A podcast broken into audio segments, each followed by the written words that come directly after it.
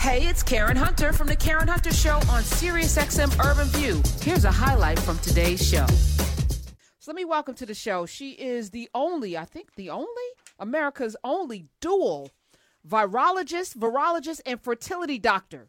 One, two. Let me welcome Doctor Cindy Duke to The Karen Hunter Show. Hi. Hi, how are you? Happy Wednesday. Yes, well, it's me. Wellness Wednesday. Yes, and thanks for coming yes. in. All right, let's take take us all the way back, Doctor Cindy. Where are you from, and what inspired you to become a doctor? You know, I grew up in the Caribbean. I'm from Trinidad and Tobago. I'm actually from the smaller island, Tobago. Most people know about Trinidad, but I'm from Tobago.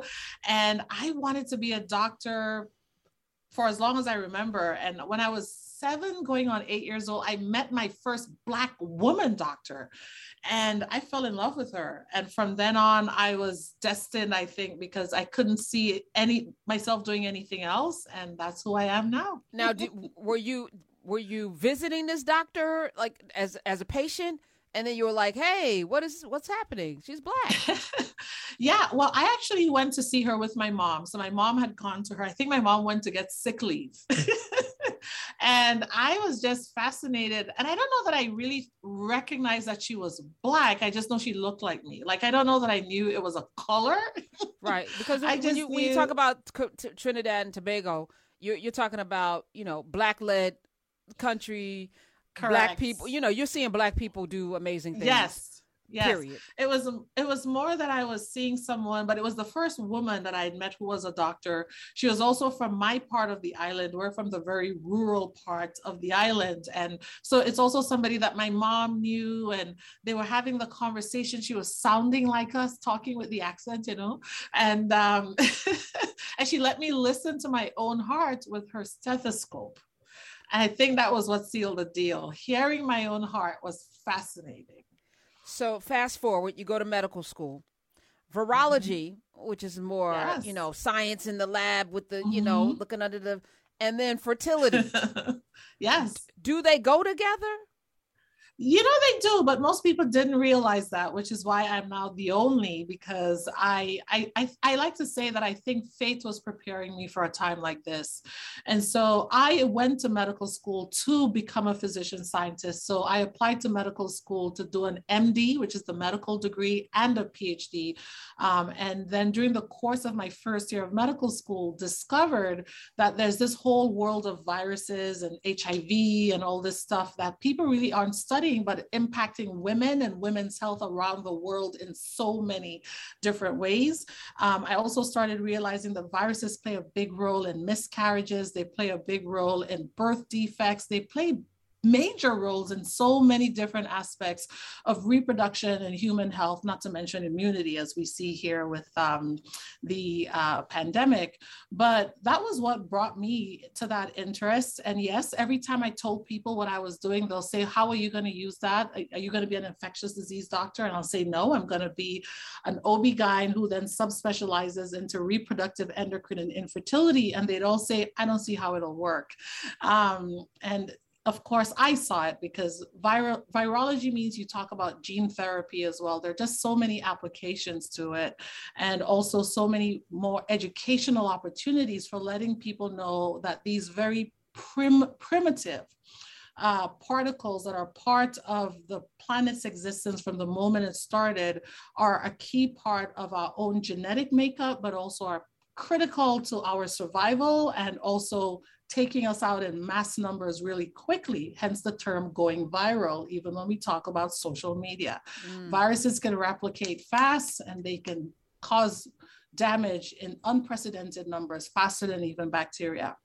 What do you know about this virus, the novel coronavirus, that we don't, that that that is not being talked about, but you're like, why aren't mm-hmm. they talking about this? Why aren't they talking about this as it relates to this COVID nineteen? Mm-hmm. Well, I think one thing that people don't know is that the SARS-C o V two is literally version two of a coronavirus that first circulated in this world back in two thousand three. And so many people aren't aware of that and aren't aware that we have known that viruses were going to become the emerging infectious disease crisis point around the world as far back as two thousand three. And to be quite honest, since nine eleven, one of the primary targets that we knew could be a potential chaotic outbreak for the world would be if viruses were released or became rampant. Now, I'm not saying this virus was created. It was not. This is a virus that is naturally occurring within the animal kingdom, but it actually is coming to us at a point when we need to consider a lot of things in our human existence. The truth is we have not been the best stewards of our planet. We've been encroaching on the spaces of our wildlife all over the world, which meant we're coming into more and more contact with animals that are harboring or reservoirs for viruses that we haven't yet been exposed to in terms of our immune system. Our um, ravaging of the planet, this uh, wanton just disregard of many things when it comes to waterways, et cetera, we're starting to see the impact. And that's what viruses directly mean for us. But also viruses mean miscarriages. Viruses mean uh, loss of humanity's future propagation. And in the time of the world where we're not making as many babies as we were fifty to one hundred years ago, this is a major, major thing that we have to think about is what is our role? Americans aren't. Africa's populating. Is it, Africa's population is their part. Shout out to yes. Nigeria and Ghana, uh, largest. Yes. Yeah, they they're having babies. Uh, Doctor They're Cindy, the fifth most populous in the world. Yes. Yeah. Uh, Doctor Cindy Duke is here. Uh, as you as you talk about the virus and immunity, I'm, a lot of people are like, why don't you have people on to talk about how we could just build our immune system instead of taking the vaccine? Mm-hmm. Why don't you talk more about building up the immune system? Da, da, da, da. Why don't you bring on Gary Noel, who I love, mm-hmm. you know, but I feel like, you know, it's like homeostasis. Can we get to a place of balance yes. first? And, and we can balance. Start. Exactly. Well, like this thing is so talk. So how do you feel about that? Well, I feel strongly that you should be building up your immune system at all times, eat healthy, exercise, et cetera. But I also have to tell you, it's not an either or, it's an and. It's eating healthy, taking care of yourself, and getting vaccinated. The truth is vaccines are necessary to actually stop this virus from propagating and stop it from killing us in the great it is. Just to give people an example, you know, it's scary H I V, that virus that scares all of us. From the time H I V was discovered up until now, about seven hundred fifty thousand Americans have died from H I V total. Over thirty-five years. That's it. Karen, we've lost seven hundred fifty thousand Americans to COVID in the last two years, less than two years. You know, but the difference, mm, I don't even say the difference. I, I feel like I, you know, you have to do something, either blood transfusion or have some sort of sex with somebody or, you know, exchange blood mm-hmm. to, to get H I V. COVID is airborne. It's airborne, which is why we need to be vaccinated, right? So if people are scared of H I V, why aren't they scared of what can happen when you don't even have to be in direct proximity to someone? You just have to be within ear shot of them, so to speak, emphasis on A I R, A I R, ear. But I think the other reason why I brought up the H I V example is we are doing a much better job in reaching our communities, especially communities of color, talking about H I V and the risk of H I V than we are about talking uh, about the risk that COVID poses and the fact that we're dying in unprecedented numbers. But if we were not to think about the ones who are dying, we're also disabling our communities in unprecedented numbers, right? The number of people who are surviving COVID, but surviving with disability, surviving with brain fog, surviving with erectile dysfunction, because yes, the virus causes erectile dysfunction, right? There are people surviving, but they've lost their pregnancy, they've lost their baby. We need to talk about this and be real, and the vaccine prevents all of that. The other thing is the scare tactic being used, which is things like, oh, the vaccines are too new, et cetera. They're not new in the context of the science and the design and the fact that they've been studied for over ten years. Including mRNA vaccine technology. And we have to acknowledge that too. Some would say uh, this is a scare tactic. I'm just, telling you what I hear, mm-hmm. what I see. Mm-hmm. And, and and let me just mm-hmm. say the vast majority of people are vaccinated. And today yes. um, I was talking to one of my partners, one of my narrative partners, and his little girl just got vaccinated. And he was so happy. And, and her arm hurt. So her mom good. was like, yeah, do you want to stay home? She was like, no, I have a math test today. So eight years old, she's, you know, he was so proud. Yeah, shout out to it. little Elizabeth. Um, more than thir- three million uh, children have been vaccinated uh, since yes. two weeks ago. Uh, the effort between the ages of five and eleven, the White House uh, mm-hmm. has encouraged that. Uh, so, you know, so here we are. And and yet there's a very loud contingent of people, uh, you know, contingency mm-hmm. of, of folk who are still, you know, I talked yesterday yeah. about Rock Dunbar. What's his name? Rock Dun- Dunbar, the actor who um, mm-hmm. like he left that nine one one series, that steady paycheck, because he's like, I can't get an exemption and I'm not getting vaccinated yeah. for religious mm-hmm. reasons. Yes. Listen, everybody has a choice, um, but mm-hmm. if you can talk a little bit, since you're a virologist, uh, Doctor Cindy, uh, about what this virus actually does, how does it operate, so that we can kind mm-hmm. of like in our mind's eye figure yeah. out how we actually are fighting it. Well, let me tell people this first and foremost. Whenever your body encounters a virus that it's never seen before, it takes your immune system ten to fourteen days to actually figure out what's happening to it and to adapt and learn how to clear the virus. The thing about SARS-C o V two is within seventy-two hours of becoming infected, it actually leads to your immune response, which is trying to figure this out, trying to overwhelm itself to clear the virus, but not effectively. And at the same time, the virus has gone viral, pun intended, which is whenever a viral particle gets into a cell, its sole purpose is to get in and make as much of itself, which we call replication, as possible. And then that cell bursts opens and all of those new virus spread out to go to more cells. And so within a matter of twenty-four hours, you have a, just millions and millions of the virus now circulating in your blood, and your immune response, because it doesn't know the specifics of this virus, it's trying to learn, but your innate or primitive side of the immune system is starting to respond, saying, let me see if I can hold it down until the special forces come in and take care of this. But it takes ten to fourteen days for special forces to come in. So in the meantime, your lungs get overwhelmed, your heart gets overwhelmed, your kidneys can get overwhelmed. And this is what's landing people in the hospital, landing people needing oxygen to help them breathe, needing dialysis for their acute kidney failure. And so vaccine is something where you show, I call it a snapshot, right? So it's almost like sending someone um, a Snapchat, a quick picture of, hey, this is what the face of this virus looks like, which is called the spike protein. If you see this, you need to know how to be prepared, learn its face, target it so that the next time you see it, you clear it before it spreads around everywhere, right? And so that's what the vaccine does for you. So could natural infection do that, uh, meaning infected with the virus? Yes, but it takes you fourteen days, and that's why many people aren't surviving. By the time your immune system has figured out what to do, your organs have become overwhelmed and you're really sick by that point. And so that's the purpose of vaccine. For those who say, oh, but vaccine slash immunization, which is one and the same, they're just two different words for the same thing. Vaccination is not causing some synthetic immune response. The truth is, whether your immune system is responding to the vaccine or an infection, that is your natural response. In fact, with the vaccine, you can mount a more what we call specific response without having to also figure out how to keep your organs healthy.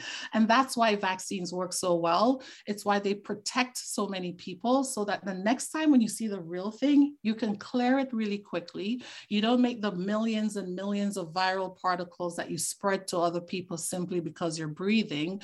And so you're not only protecting yourself from getting extremely sick, but you're protecting other people from contracting big amounts of the virus, which can overwhelm them even faster.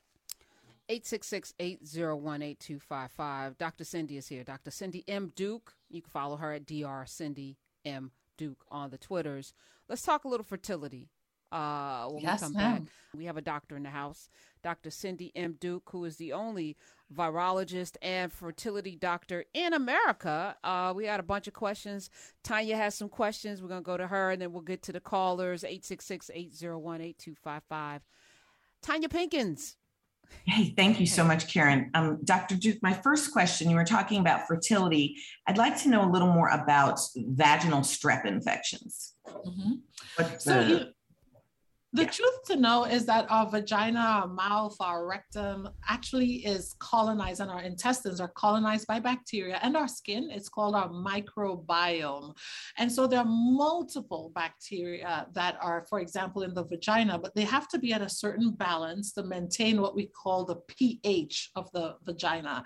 And so the predominant bacteria that's supposed to be in the vagina is known as lactobacillus. And lactobacillus is really what helps to maintain the vaginal pH in what we call an acidic range. Um, and sometimes, whether it be due to foods we're eating, depending on the frequency of if you're taking antibiotics for certain infections, or if you ended up being exposed, perhaps, you know, during the course of, say, a sexual encounter, you're using toys, or somebody did something in one other part of your body and then came there without, you know, good hygiene, they can introduce new bacteria from other parts of your body to there as well. And so people can end up with a shift in their vaginal pH, which would allow certain bacteria to overgrow. Strep is one that can happen. Um, some people are naturally colonized with strep. In fact, there's a special type of strep we call group B streptococcus, and that is one that we hone in on. It's known as G B S, group B streptococcus, during pregnancy, because if someone is colonized with group B streptococcus and during the course of labor, their baby stays around in the vaginal, the birth canal long enough, they can become exposed to it. And group B streptococcus can actually cause really bad lung infection, bad eye infection, and it can cause sepsis in newborns. And prior to its discovery, it was one of the leading causes of death and or cerebral palsy if they survive due to the inflammation in children. And so this is why we test moms now.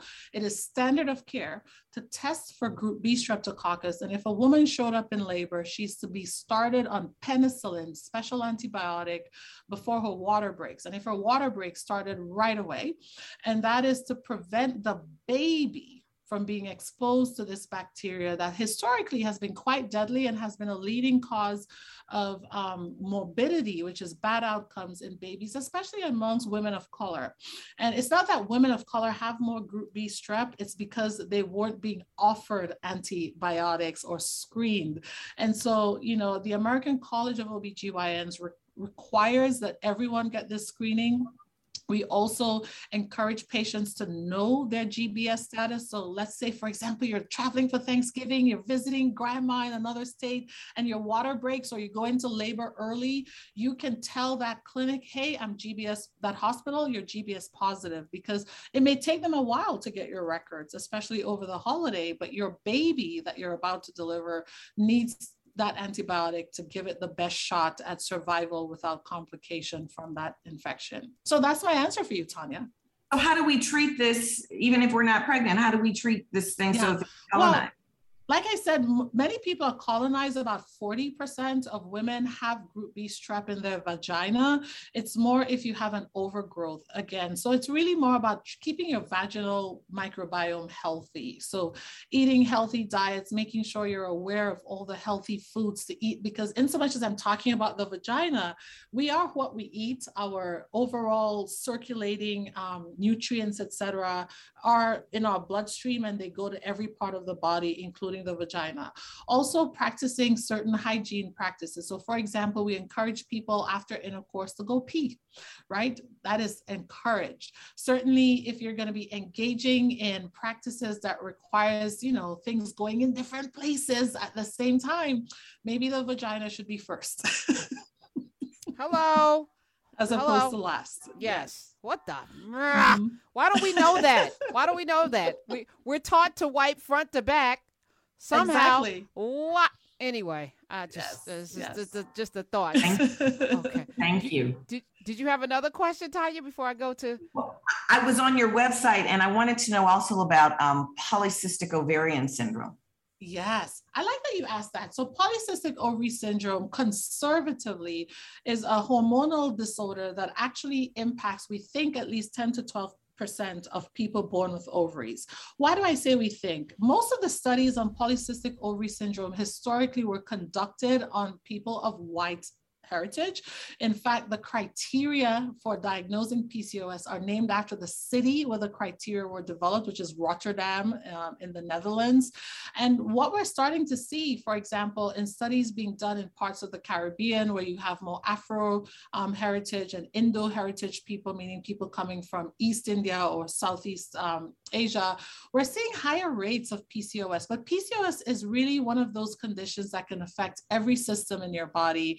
It can can certainly impact the reproductive system because some people actually would have difficulty releasing an egg, and so they can struggle to conceive. But for others, it may impact their weight. For others, it may impact their metabolic symptoms. So it can lead to something called insulin resistance, which is the number one leading risk factor for developing type two diabetes.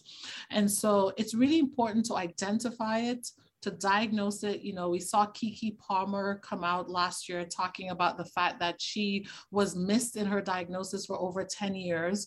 And that's because not enough clinicians are trained on the diversity of the spectrum of the presentation for P C O S. So stereotypically, P C O S is presented as somebody who's heavyset, overweight, has acne problems, excess hair growth, and also has troubles with their periods. But Which happens, it happens in about, but only about thirty percent of people with P C O S fit that exact picture. The others are gonna have either normal skin, no hair problems. Others are gonna be very lean, very skinny. And so in Keke's case, she said she was told over and over, you know, I'm, you're slim, you can't have P C O S. But the truth is the majority of people with P C O S don't struggle with their weight. They have other things going on. And so it's important for us to learn all of that. What's the test? So the test actually, one is your history, right? It means someone literally needs to take time to sit with you and ask you about your history. What about your periods? Do you have a history of irregular periods? So even if you no longer have periods, or even if your periods are now currently regular, do you have a history of irregular periods? Do you have a history of excess or unwanted hair growing on your face or your chest or your back or your lower abdomen, upper inner thigh? The truth is we have to ask patients that, because many people People aren't going to walk around super hairy these days. They're getting right. laser therapy, right. electrolysis, right. et cetera. You know, and so we need to ask them that. And then, lastly, on ultrasound, we can also look for evidence of polycystic appearing ovaries. Recognizing, Tanya, that not everybody whose ovaries have a polycystic appearance have the syndrome. And so again, someone needs to be an expert at really deciphering all of that and making sure they're not inadvertently ruling people in, which is usually if the person has weight problems, they just say, oh yeah, you have P C O S, which there are many people who are overweight for other reasons. And then similarly, as in Keke Palmer's case, being told you don't have it because you're skinny. But the truth is weight has nothing to do with being diagnosed. It's getting a careful history about periods, about hair growth, about acne. Um, and again, this is acne, not just on the face, but acne on the chest, the back, mm. the lower abdomen, or the upper inner thigh. So there are people who've never had acne on the face, but they suffer from acne, right? They're having to go get facials on their back, et cetera, because they just have this acne problem. That might be a sign of P C O S. Great, great question. Thank, Thank you, Tanya. You. Uh, let's go to Tracy in California. I'm gonna try to get to everybody. Tracy, welcome to the Karen Hunter Show. You're on with Doctor Cindy Duke. Tanya Pinkins is here. Hi. Hello, Karen. Hello, um, uh, Doctor Duke. Um, Karen, I just wanted to say um, uh, I'm an unvaccinated person. Um, I do have hesitancy in getting the vaccine, even though I don't consider myself an anti-vaxxer by any means. Um, but I wanted to say this, listening to the doctor speak, this is the type of medical professional that should be out front explaining this vaccine and this virus to our community. The way that she just explained how the vaccine works, that's the best explanation that I've ever heard since the vaccines were produced. Well, uh, thank you, Doctor Duke, for that. And thank you, uh, Tracy. Thank you. Uh, did it change your mind? You know, uh, somewhat. I'm I'm I'm leaning a little more towards the opposite direction now. Listen, um, uh, I appreciate your your transparency, and listen, everything we do here is in love. I want everybody to be healthy, wealthy, and wise. Mm-hmm. I want everybody to mm-hmm. to survive mm-hmm. this thing called life. And, you know, I, I get the hesitancy. I, I was one of the, mm-hmm. the hesitant people. Uh, you know, and we we black, so we we gonna be hesitant. Yes. Y'all, what what is this? Let somebody say, I'm gonna wait till all the white people take it. All right, they came into our neighborhoods to get the vaccine. They but, did. You know, they absolutely this, did. You know, this this is something that, you know, we, if we can avoid it, let's do it. So I really thank you, because it was a very clear explanation. Let me try to get uh, Mystique in as well. Mystique, welcome to the Karen Hunter Show. You're on with Doctor Cindy Duke. Tanya Pinkins is here. Hi.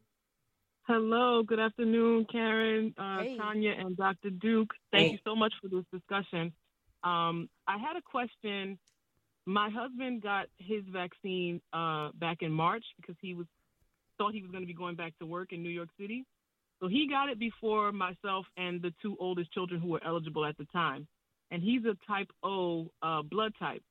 And after his second shot, he seemed, you know, okay. He was he didn't really have much like symptoms or anything. But after myself, and I'm a type uh, A B blood, and all the kids are some combination of A, A B, you know, they, they took it from me.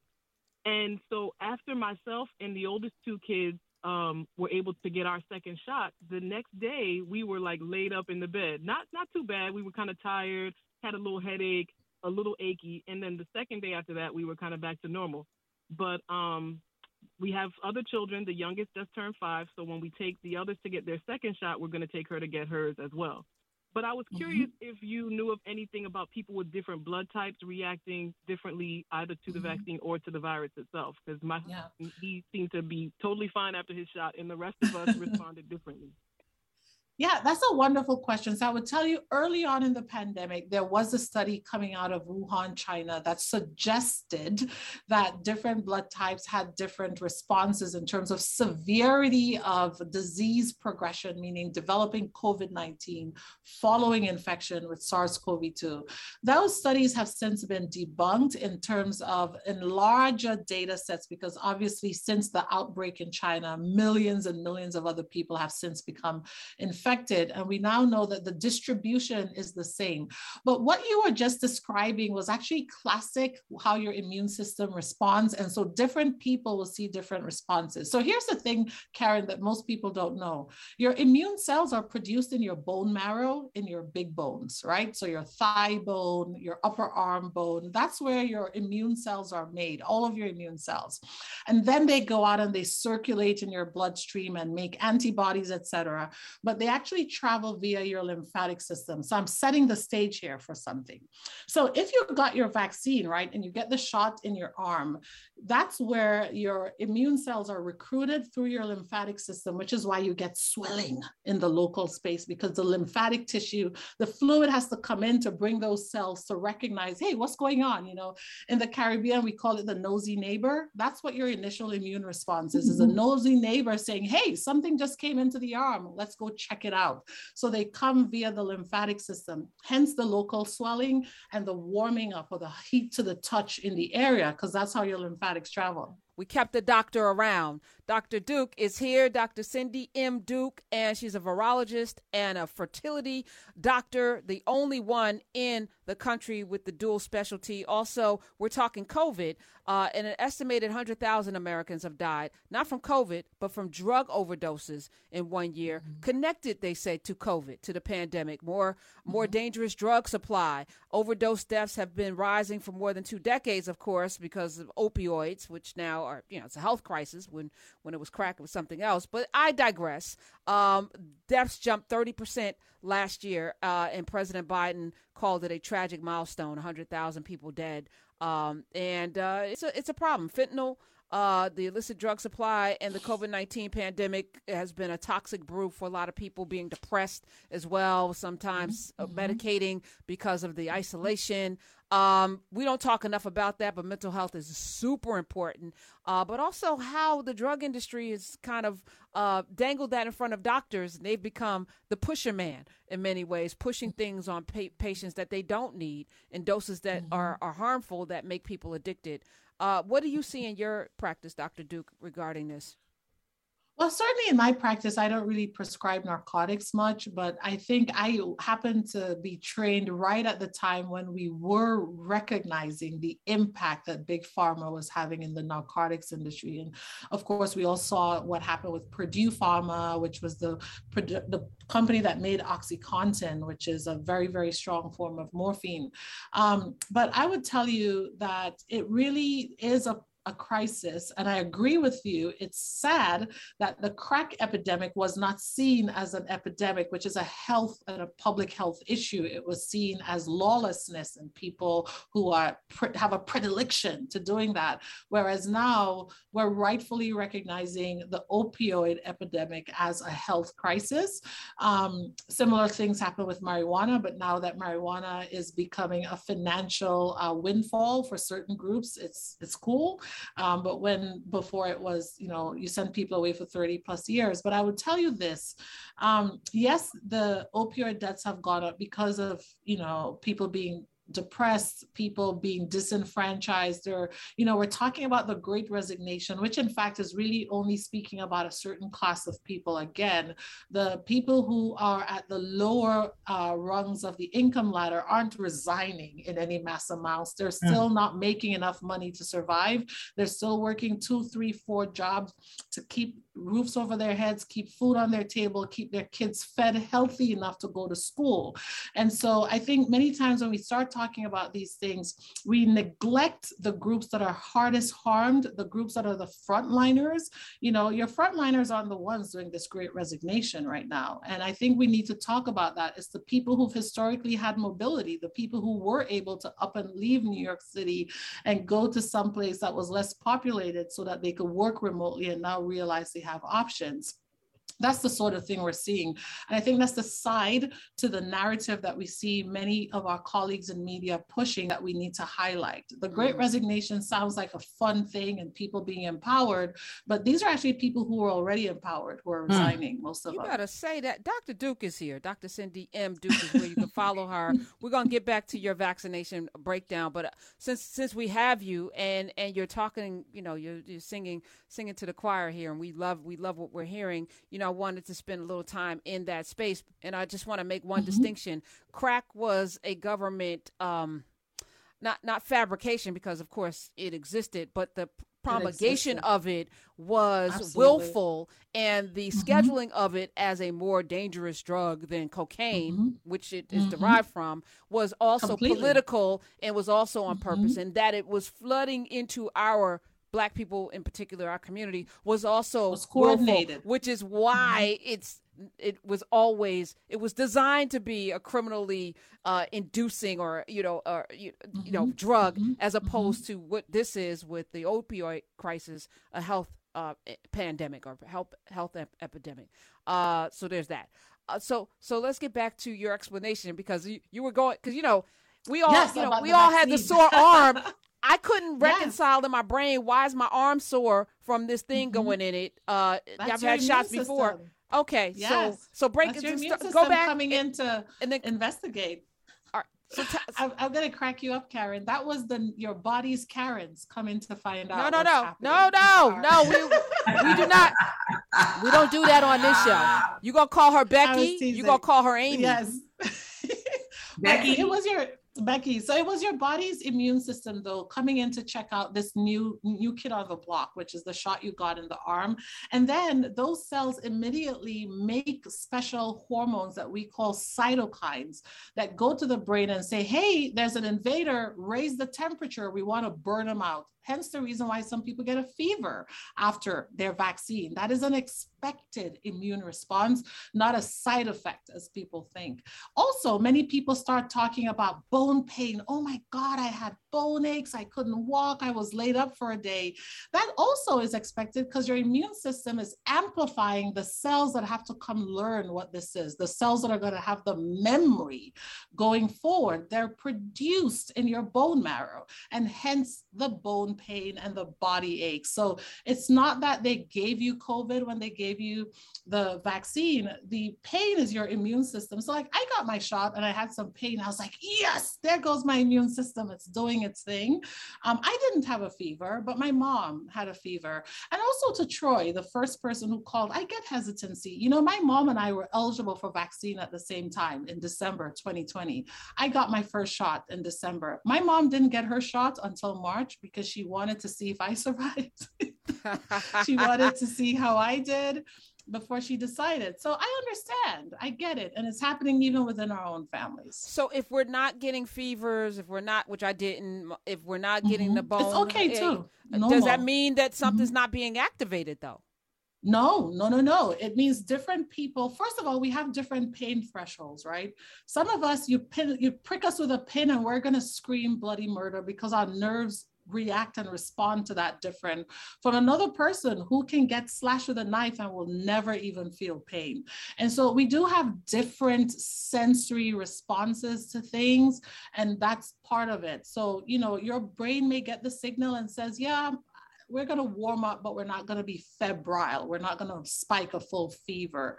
Yeah, we're going to activate the bone marrow, but Karen can handle bone pain a little bit. So she's not going to feel uncomfortable until she's, you know, something bigger hits her. And that's okay. It doesn't mean your vaccine didn't work. It doesn't mean someone else did a better job. Similarly, I know there are people out there now getting their antibodies tested. So the thing about viral infections is antibodies are part of the immune response, but antibodies don't actually mean protection. It's your T cells, the real soldiers that have to come look for an infected cell and clear it. And so whether you have one hundred antibodies and I have fifty-five doesn't mean you have more protection than I do. It just means you churn out more protein than I do, but it doesn't translate. We have no test right now that translates into one person being more protected than another person because, in terms of testing for antibodies. Because unless that virus is present, you don't know whether or not them soldiers are going to, you know, so they, they exactly. have no reason to be happens. raging unless yes. there's something present to rage against. And that's exactly, they go quiet. They actually go back to barracks and they relax until it's wartime. When it's wartime, then they'll amplify and they'll get out there and they'll take care of the infection if it comes again. That's my question. So is that what a cy- what's the cytokine storm? What's that? Yes. So cytokine storm, that's that hormone, that chemical that your immune cells make to start talking to other cells, because hormones are your body's messengers, right? That's the whole purpose of hormones in our body, is to travel around in our blood and our lymphatic system to go tell other things. It's basically our telephone line. That is how we send messages. It's our S M S texting system. That's your cytokines. And so you, you have cytokine release because those are your cells sending an S O S. The problem is the virus is overcoming and overwhelming all your cells. So they're all making cytokines. And then your body is confused by that. It gets overwhelmed, too much lymphatic, which is the, the, the fluid that brings your immune cells, flood into your lungs, which is why they describe COVID and now particularly Delta virus as feeling as if you're drowning, because that lymphatic fluid rushes in to your lungs because your immune system is like, oh my God, the lungs have sent a call for help. We got to get there to help. And it Thank overdoes you. it. Oh, that's amazing. Mm-hmm. Uh, on mm-hmm. that, the booster. So how yeah. how do you know if you need the booster? Mm-hmm. You know, if, well, we if... recommend boosters. Okay. Go ahead. Yeah. So the truth is, one of the things is while a lot of people are vaccinated, not enough people are vaccinated. So it's a virus that transmits as quickly, particularly as Delta viruses. And let's be clear, even the new variants that are coming up now are derived from Delta virus. It's told you that Delta is so effective, it's now become the predominant circulating variant or version of the virus because it's so effective at getting into people and making itself quickly.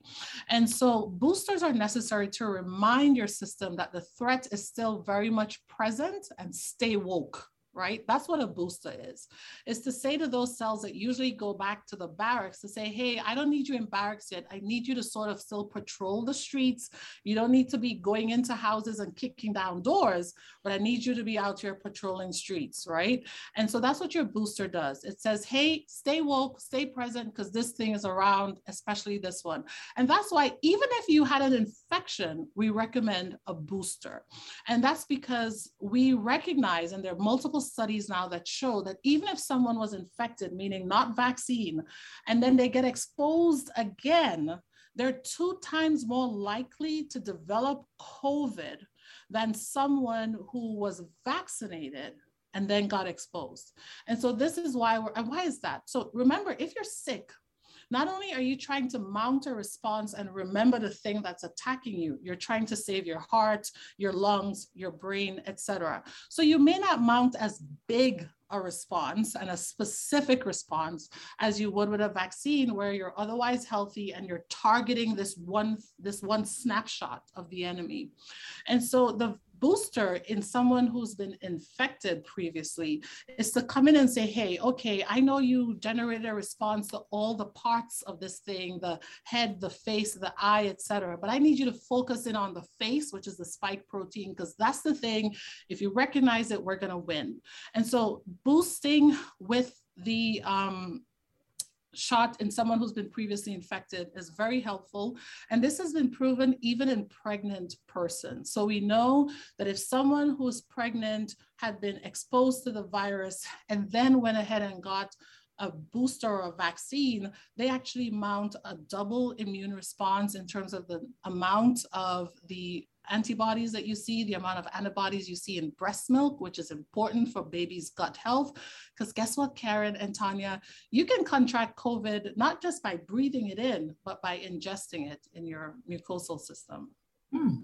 All right, all right. Uh, let's take some calls. Doctor Duke is giving us all of the information. Uh, Keith in Cincinnati's been holding on. Cincinnati, Ohio, welcome. Hey, Keith. Hey, how you doing, Karen? Good. Uh, and Doctor. Uh, Hi, Keith. Karen, you, you are a marvelous uh, person, and, and I really enjoy your show. Thank you. And Doctor Duke, uh, you are a genius in terms of how you explain and give uh, clarity to uh, to what's going on. My question is this.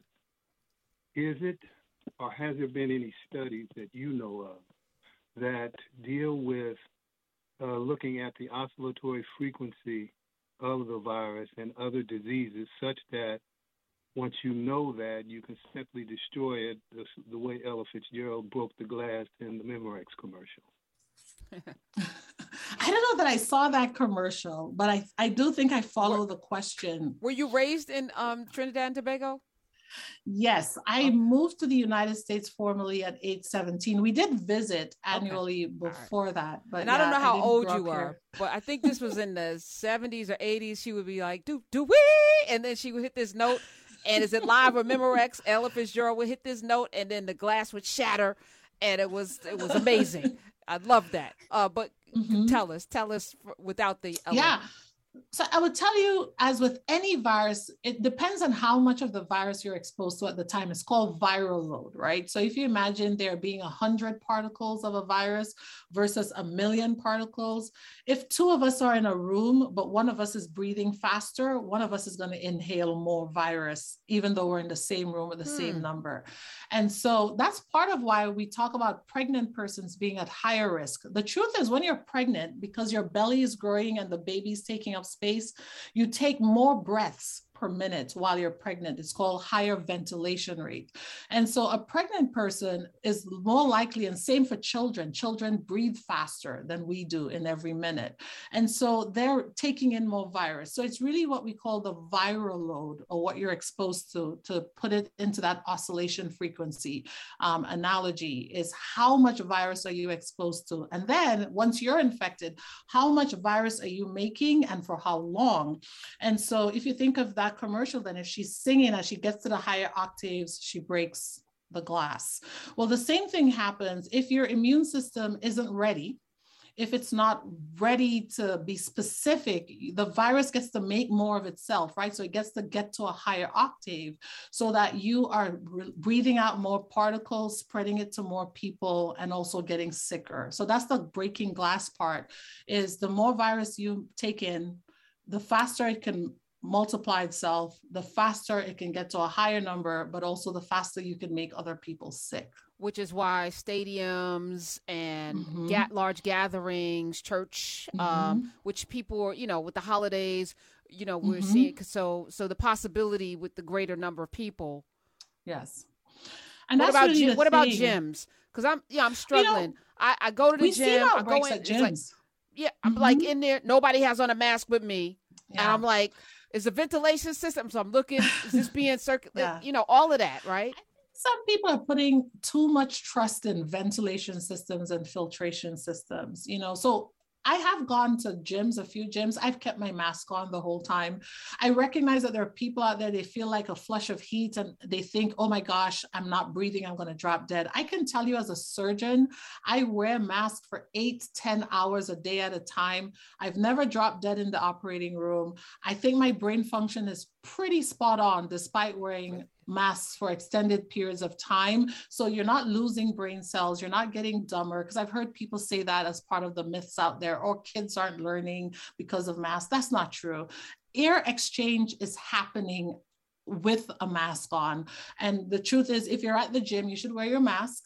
You shouldn't presume that everyone out there is telling the truth about their vaccine status either. As we saw with Aaron Rodgers, people will tell you what they need to tell you. Um, until you discover they weren't telling the truth about their vaccine status. What are the monoclonal antibodies? Since you were talking about viral mm-hmm. load, I thought they had something yes. to do with it. Mm-hmm. So monoclonal antibodies really is making proteins that recognize that spike of the virus so that if they see it in your blood, they'll bind it and prevent it from attaching to your cells. So that's what spike protein is, right? If you think of spike protein, so the virus being the first half of Teflon and your cell being the other half of Teflon, spike protein is what causes it to stick, the Teflon. And so if you put something between the two pieces of Teflon, you know, Teflon doesn't stick. Right? That's what your monoclonal antibody is. It's the thing that's going to go between the viruses circulating in your blood and between your cells and keep that virus from sticking to your cells. So that's what monoclonal antibodies are. Here's the thing, monoclonal antibodies are expensive. They do require special storage. They're very effective, but what we are seeing is it also has to be in your system early, which is why we tell people if you think you were exposed and having uh, signs of infection early on, go get checked out and get your monoclonals. Now, if somebody was adequately vaccinated, they're going to make their own massive pool of antibodies, Tanya, which is polyclonal antibodies, even better. Um, so mono means one, poly means just a variety. So again, if you're vaccinated, you're doing yourself a bigger favor than waiting to rely on monoclonal antibodies, which requires specific timing, and you have to be in the right place where they have it. We know they've been The Biden administration has made it more available, and he's literally deployed D H S to be part of that, Health and Human Services, to make sure it's equitably distributed, because what we're seeing in many states is it's available, it's available to certain communities, and other communities are being told we don't have enough. So, mm. Mm. Thank you. The booster, and I'm going to welcome yeah. in uh, somebody at Walgreens who could uh, uh, definitely give us some insight as well. Uh, she's the Group Vice President of Pharmacy Operations and Services at Walgreens. Let me welcome the one and only Rina Shah to the class. This is the class today. Hi, everyone. Yes. Thank you so much for having hey. me. Hey, Doctor Duke is putting on a master class. All right, so the booster shot, Doctor Doctor Duke first, is it the exact same thing that you're getting if you did the uh, M N R A, uh, Pfizer, or Moderna? Is it the same? Is it a third dose of that, or is it something different? So actually, for some people, it's it's a half dose, right? Um, so let me just be clear. If you're someone who is immunocompromised, meaning your immune system at baseline isn't as strong or isn't as fully at its full mass capacity as it would be if you weren't, say, on chemotherapy, on certain medications to suppress it, you may not mount a strong enough response after two doses of the M R N A vaccine. So in your case, you need a third full dose. That is not a booster. You're actually getting a third dose because it takes you three doses to be fully immunized. So that's the first thing to explain. If you're immunocompromised, say you've had mm, a kidney transplant, for example, et cetera, you need three doses to be considered fully vaccinated with the M R N A vaccine. That's the first thing to be clear on.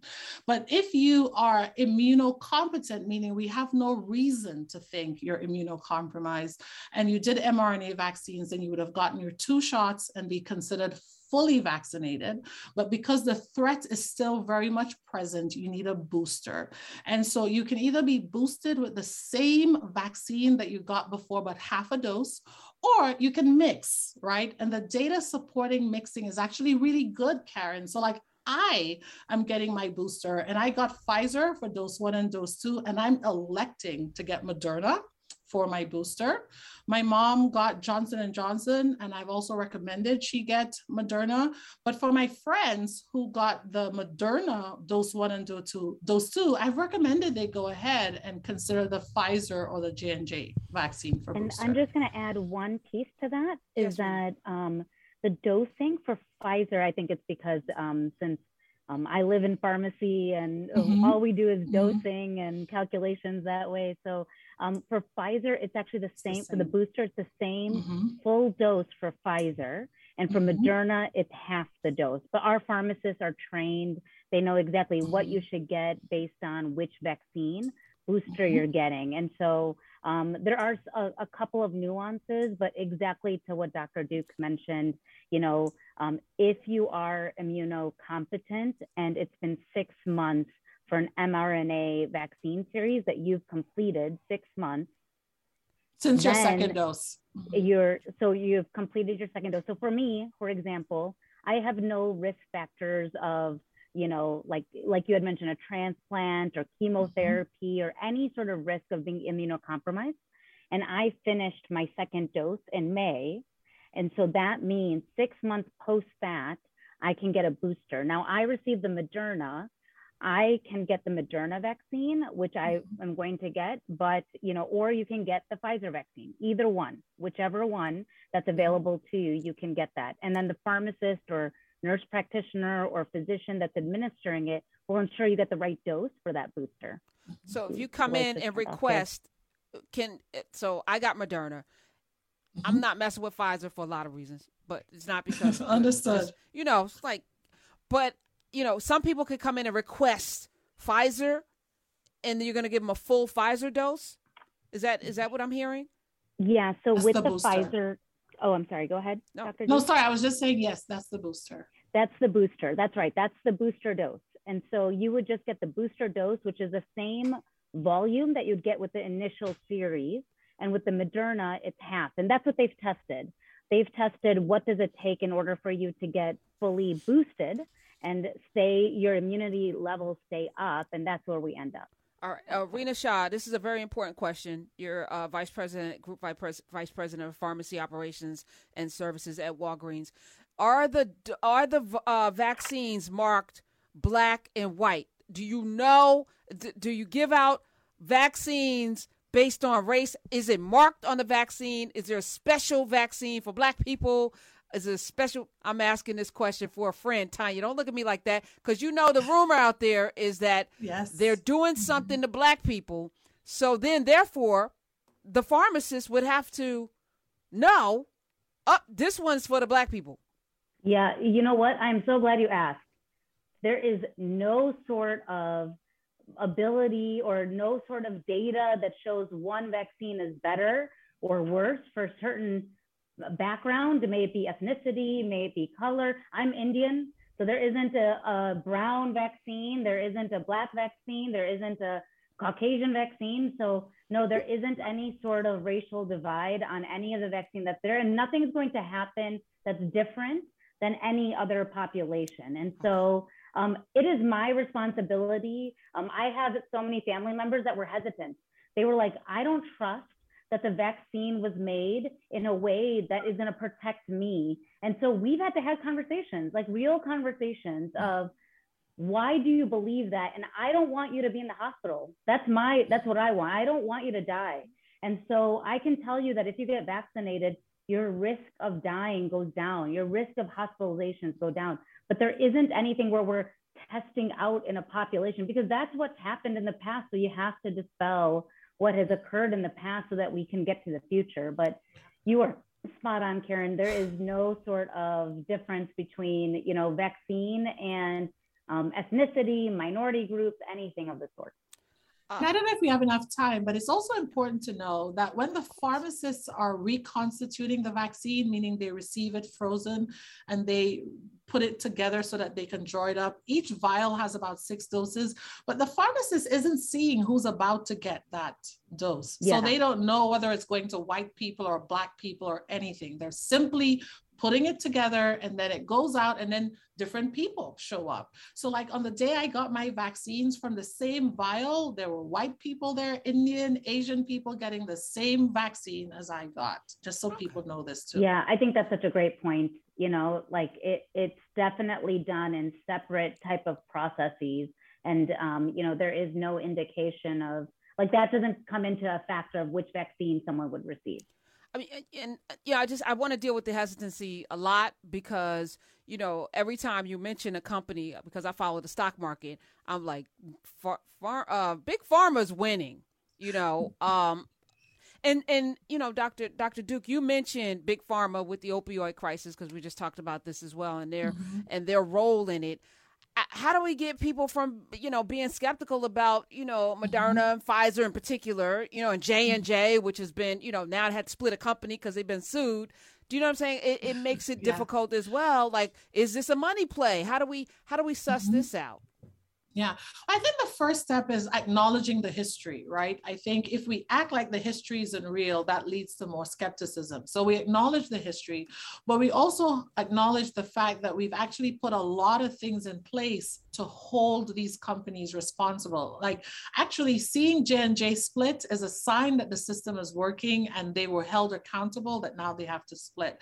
That Purdue Pharma had to claim bankruptcy because they were held responsible. But that's said, there was also tremendous oversight when it came to the development of these vaccines. And these vaccines were not developed by any one country. They were not tested in any one country. So they couldn't fudge the data, right? So Pfizer vaccine, for example, was tested across six different countries, including every ethnic group um, that we can think of, including Native Americans. And so we actually have data. This is one of the first times in history that mm-hmm. vaccines have such a broad testing platform. They were also tested on tens and tens of thousands of people. So we're not talking about small groups of people. When people say, oh, vaccines usually take ten years to test, it takes that long because it takes forever to recruit people.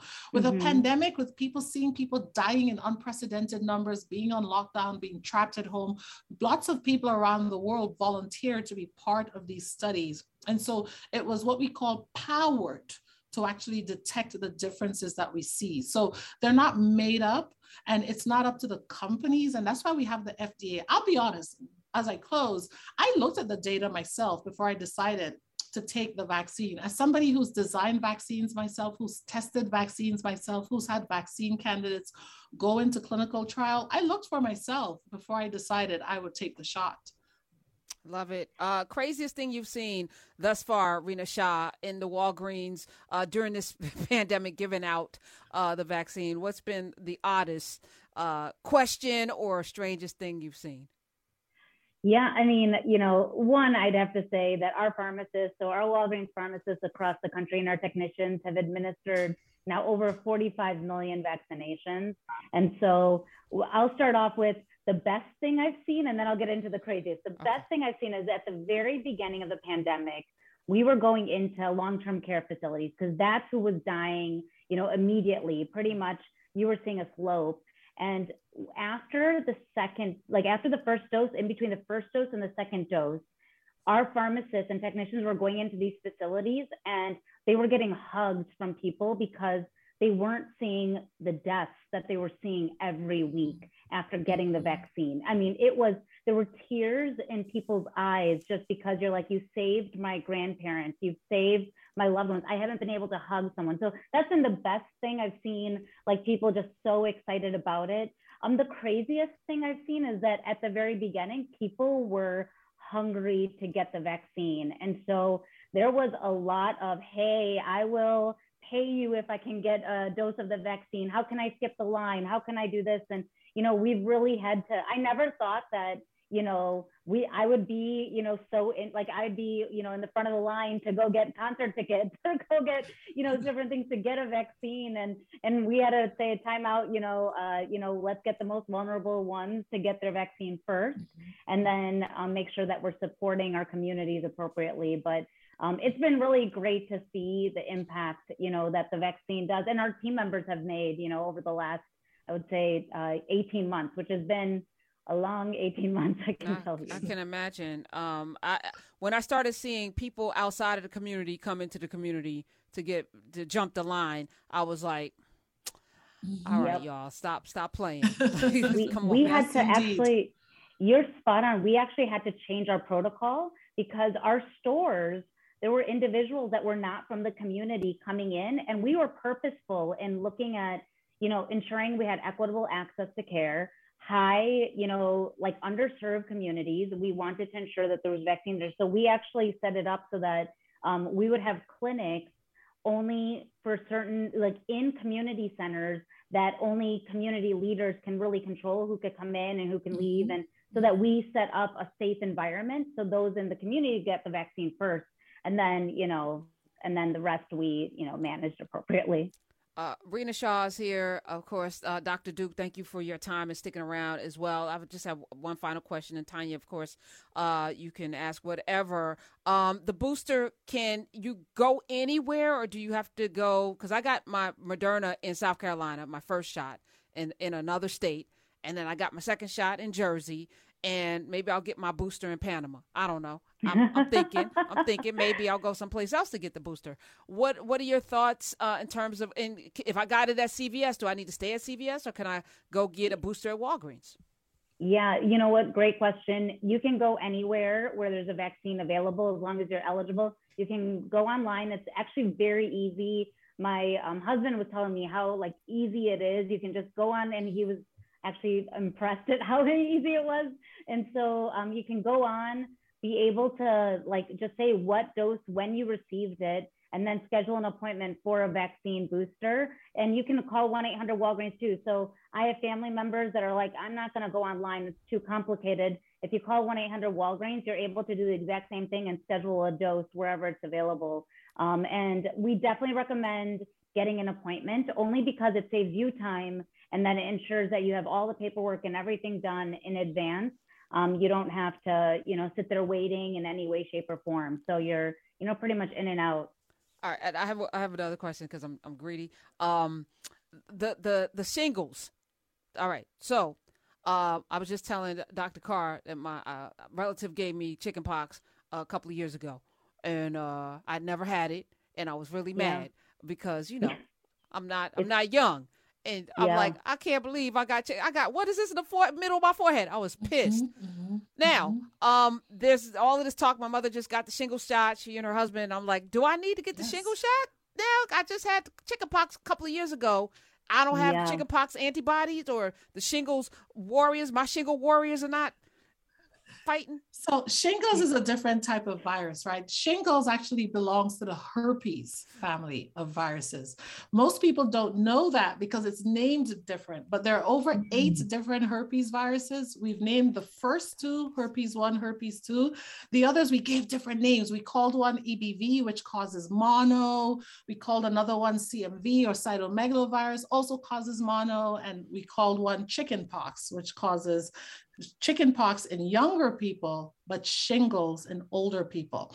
Herpes viruses actually stay in your immune system. They stay within your body for the rest of your life. They don't go away completely. So whereas COVID, SARS-C o V two, we can effectively clear it from the body in the vast majority of people, the chickenpox or shingle actually would hang around, and hangs around in nerve cells in the home of the nerve, the nucleus. It stays there by itself. It doesn't integrate into your D N A, but it stays in the nucleus, just hanging around until you feel stressed, until your body gets stressed for some reason. It might be that you're just having a stressful life, which is why people get cold sores when they're stressed. That's type one herpes.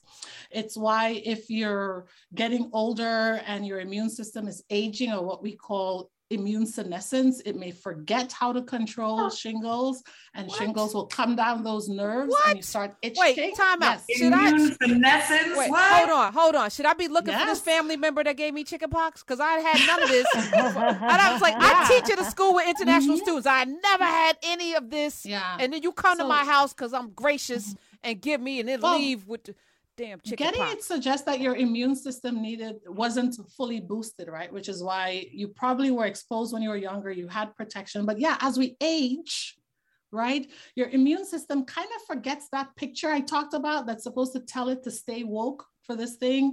And so it can end up with the barracks being near empty of the things that remember what it looks like. So getting your shingle shot is really a booster. And so you should get it, at, especially at a certain age. The same thing goes for all your other vaccines, like your measles, your mumps, your rubella, your tetanus shot. It's to keep all reminding right. the immune system right. to stay so woke. I, do I have to so get the after shingles? After fifty, yeah, yes. it's recommended. Even though after... I had chickenpox two years ago. Yeah. We recommend it just to yeah. be sure. Remember, I just talked about boosting the people who, even if they had the COVID infection, what about, wait, hold just on, hold remind us. What if I wear a mask and stay away from people? Do I still not the same? You know what? This one's it's different. Yeah. yeah. This one's a little different. It's different than respiratory. So you're mm-hmm. going to have to, your own body will have to fight off any sort of exactly to Doctor Duke's point. And so um, it is the best thing you can do is get vaccinated because to get a full blown dose of shingles, it is just oh, it's not painful. All right. Yeah, all right. Damn it. it. So wait, can I and, get the wait? So what is the vaccine for shingles doing if you already got the shingles in you because you had chickenpox when you were a it's, child? What is the vaccine doing? It's to doing? remind your immune system to keep it checked. Right? It's to remind your immune system, hey, this thing is, even if you've seen it before, is to say, this thing is hanging out in your nucleus. And if you get stressed, it's going to try to deform you. So stay woke. If it gets active. Oh, yeah. Jack up. All right. All right. Yeah, let me, you know. let me, let me, let me ask this. Okay. So can you get the shingle shot, the pneumonia shot, the, the flu shot, and the booster all in the same day? You can okay. get, yes, you, you can, can. get. vaccinated. You just want to get them, if you can, get them on separate arms so that like, so that it doesn't, you're not pumping up everything in one arm. It, it might, you might get some side effects, but it is recommended that if you have an opportunity and like, for example, flu and COVID, everyone asks about flu and COVID. Should I get both of them? What if something happens? And it's like, yep, definitely got to just separate the arm so it doesn't, you're not like hurting. I'm not muscular in any way. I haven't worked out in a long time. And so I know that it's going to hurt. So I'd rather just separate that out. And so um, definitely get vaccinated if you can. Mm-hmm. And for people who aren't sure, we've been giving multiple vaccines on the same day forever, right? Kids, forever. Many kids get multiple vaccines. And also if you've ever traveled to certain countries in the world, you actually have to go in and get all those shots in your butt and your arm before you get mm-hmm. on your plane and enjoy yourself. So right. it's not new. It's not weird. We've been doing this for a long time. All right, I'm gonna it's take... such a good point. Our kids get multiple vaccines all the time. And for some mm-hmm. reason, when it comes to us, we're thinking, oh, I don't know if we should. But, you know, it's really good to be protected. It's the best thing you can do. Maybe we need a vaccine to remind our brains. Yeah. I, Walgreens will be offering that one day. Mm-hmm. Yeah, because yeah, it's you know, fun we've fact... gone to sleep. Fun fact. Yeah, we're developing vaccines for Alzheimer's using similar technology to actually teach yeah. the brain how to recognize early Alzheimer's and clear it. So it's coming, Karen. You're very forward thinking. I'm it's talking coming. about the, the people who, do, anyway, the, the level of ignorance. There needs to be a vaccine for that because it's killing us, literally. Uh, this has been uh, enlightening. Both of you yes. are amazing. Uh, check out Walgreens at Walgreens because they are doing the work there. Rina Shah, I want to say thank you for coming on. Uh, thank you so much for having you. me. Uh, Walgreens, you can follow them there. And uh, Doctor Duke, uh, you'll come back, right? You're going to be part of this I family I would love now. to. All right. Yes, Doc- I'd love to. Thank you so much. Doctor Cindy M. Duke, you can follow her on the Twitters as well. Hey, this is Karen Hunter. You can listen to The Karen Hunter Show live every Monday through Friday at three p.m. East on SiriusXM Urban View Channel one twenty-six or anytime on the SiriusXM app.